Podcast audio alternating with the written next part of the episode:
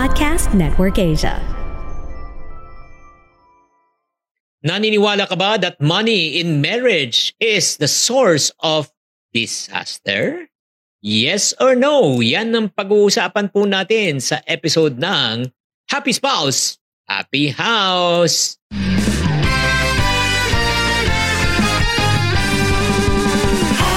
Welcome to Happy Spouse, Happy House Podcast. Ako po si Chinky Tan. Ako naman po si Coach Novi. Nandito po kami, building strong relationship, one family at a time. Dahil kami ay naniniwala, bawat pamilya may pag-asa.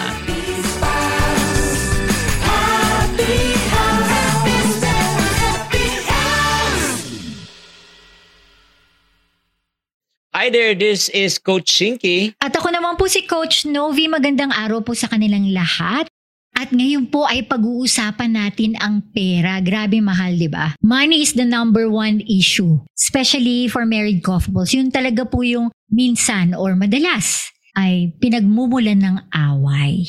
Yun nga eh, pagka kayo po ay nagkakaroon ng pagtatalo, at the same time di pagkakaunawaan sa pera, hindi kayo nag-iisa. Madalas ito yung naging main issue, nagiging source ng paghihiwalay, or if not naman, ito po yung nagiging constant stress, lalo na sa mga kamag-anak incorporated. Kasi the way you perceive money, that is what you're gonna impart eh. That's why his and her money, I mean parang maganda pakinggan pero sa totoo lang, mahirap pa nag-combine na, nag-merge na, di ba mahal? Kaya nga, when we were still uh, engaged during that time, naalala ko na talaga nag-usap tayo na kailangan mag-practice na tayo bago tayo kasal.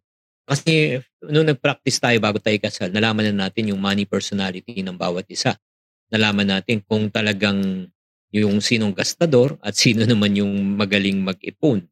'Di ba? Alam natin kung sino yung responsible or sino yung talagang may capability na gumawa ng budget at mag-manage ng budget.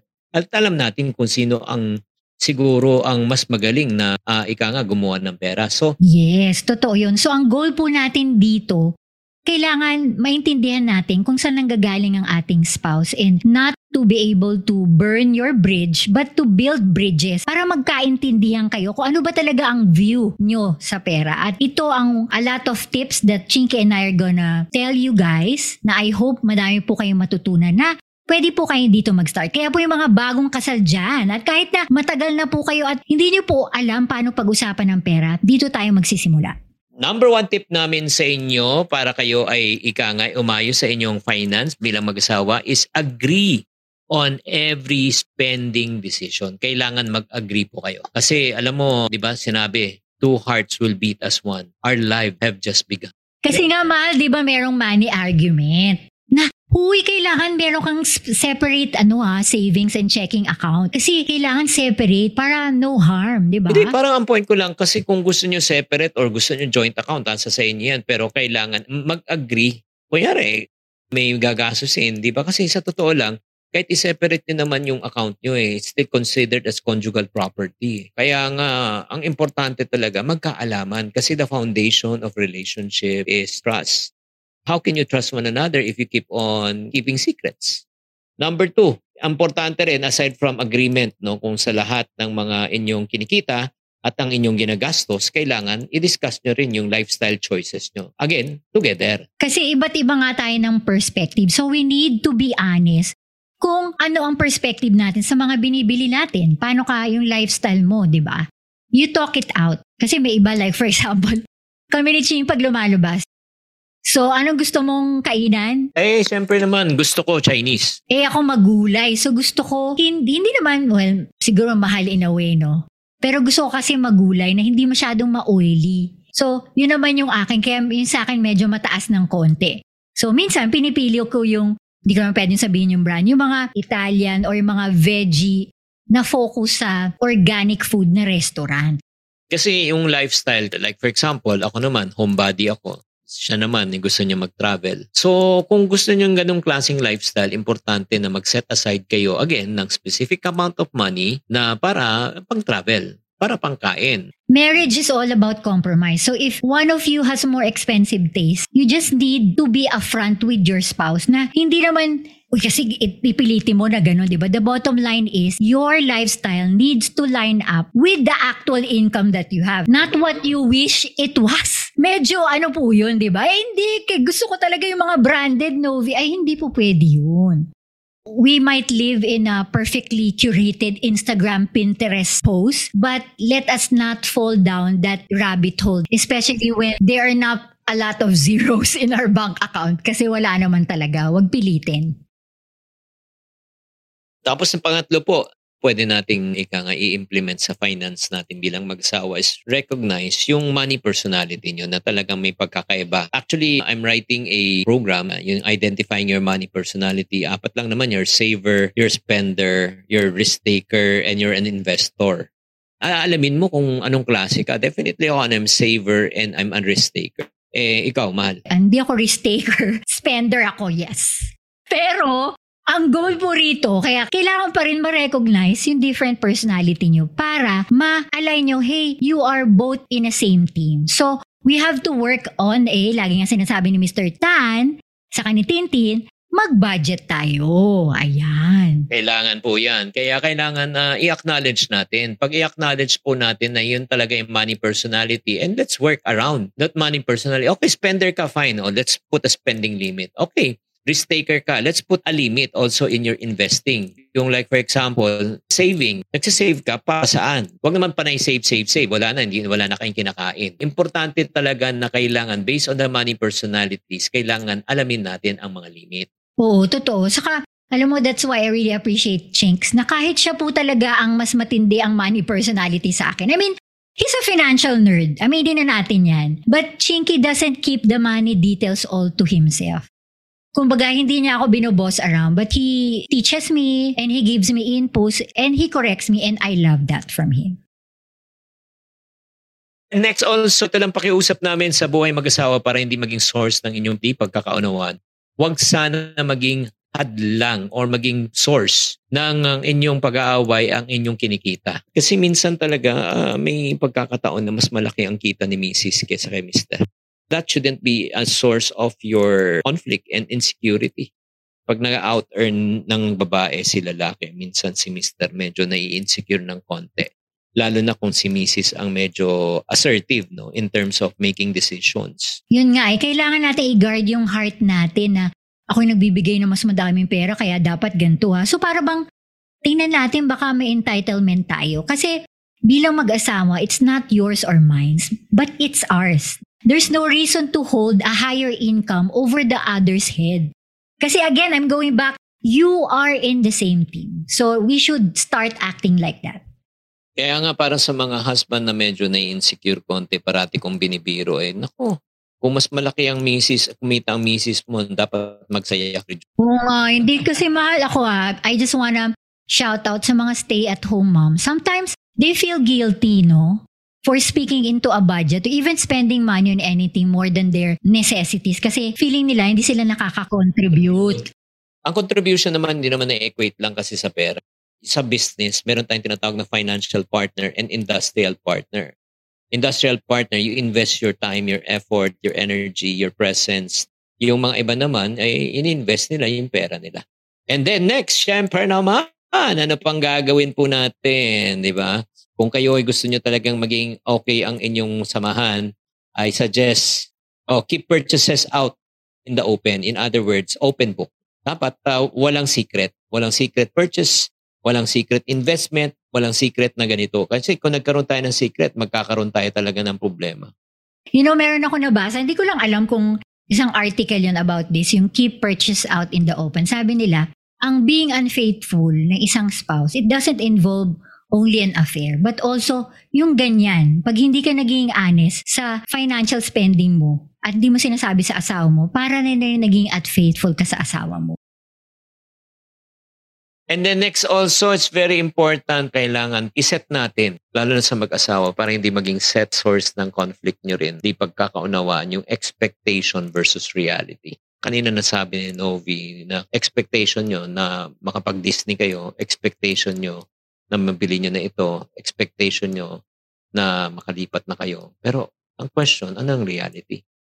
Ang reality is, yun nga, may binabayaran pa kayo. Ang reality, hindi pa tapos yung anak nyo. Ang reality, tinutulungan nyo pa yung magulang nyo.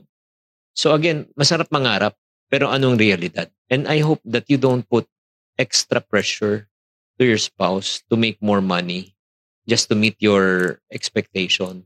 Because the reality, baka sa sobrang stress na niya, it will affect also your relationship as a couple. Yes, mahal, no? Especially, I just wanna shout out sa mga bago palang kasal. Kasi I know you have this ideal picture. Pero, na-realize ko, mahal, there's no rule stating that pag married couple ka, you have to buy a new home. ba? Or you have to go trip to Paris or whatever in your first year. So, hindi po 'yun realistic eh. We might feel na parang uh, because of that unrealistic expectation, pwede po magdulot ng away sa inyo kasi 'yun yung konsepto mo, 'di ba? 'Yun yung konsepto mo ng marriage na pag nag-asawa ka, eh mamemet yung needs mo. Well, yung tinatawag nating unmet expectation mo. And last but not the least for couples talaga, again, I hope that you will not take it against us by saying this, but do not allow kids to be the center of your financial life. Hindi pwedeng lahat ng gusto ng mga anak nyo para sa anak nyo. Yes, we want the best for our children. However, again, may limitation. One good example lang, school.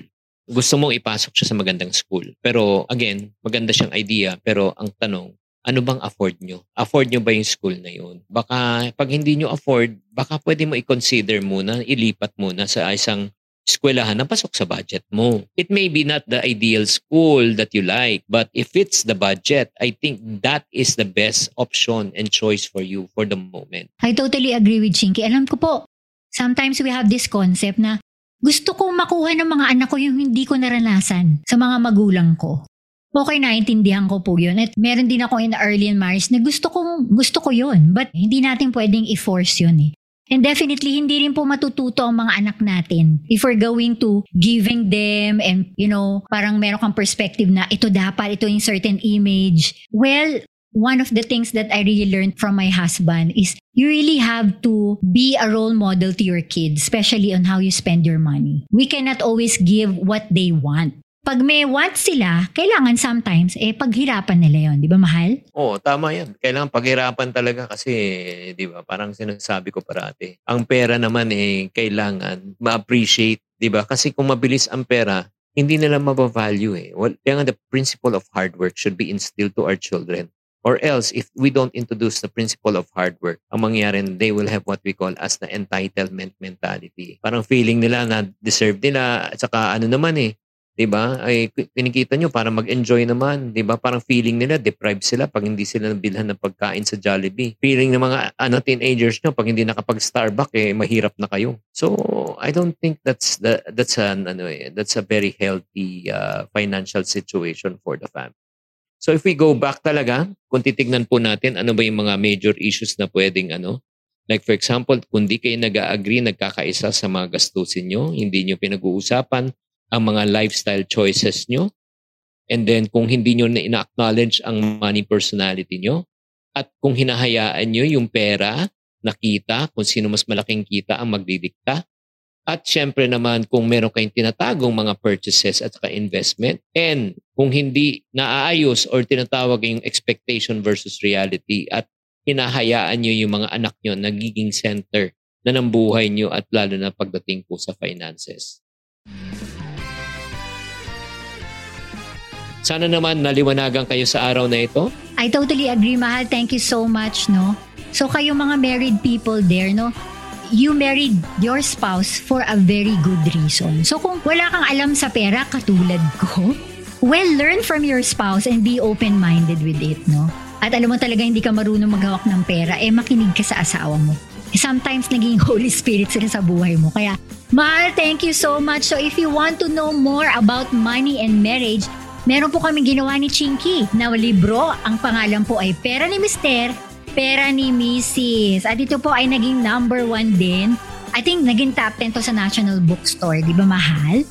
So available po yan sa ating Chink Shop. Or Shopee or Lazada or TikTok shop, pwede nyo rin siyang orderin. Kailangan po i-practicein po natin yan. It should not be a taboo na hindi pag-usapan ang pera.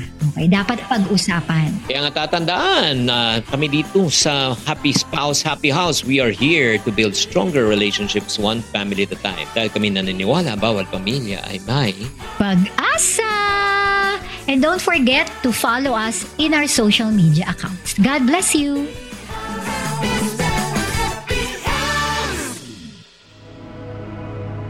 The views and opinions expressed by the podcast creators, hosts, and guests do not necessarily reflect the official policy and position of Podcast Network Asia, the hosts of the program, or other programs of the network. Any content provided by the people on the podcast are of their own opinion and are not intended to malign any religion, ethnic group, club, organization, company, individual, or anyone or anything.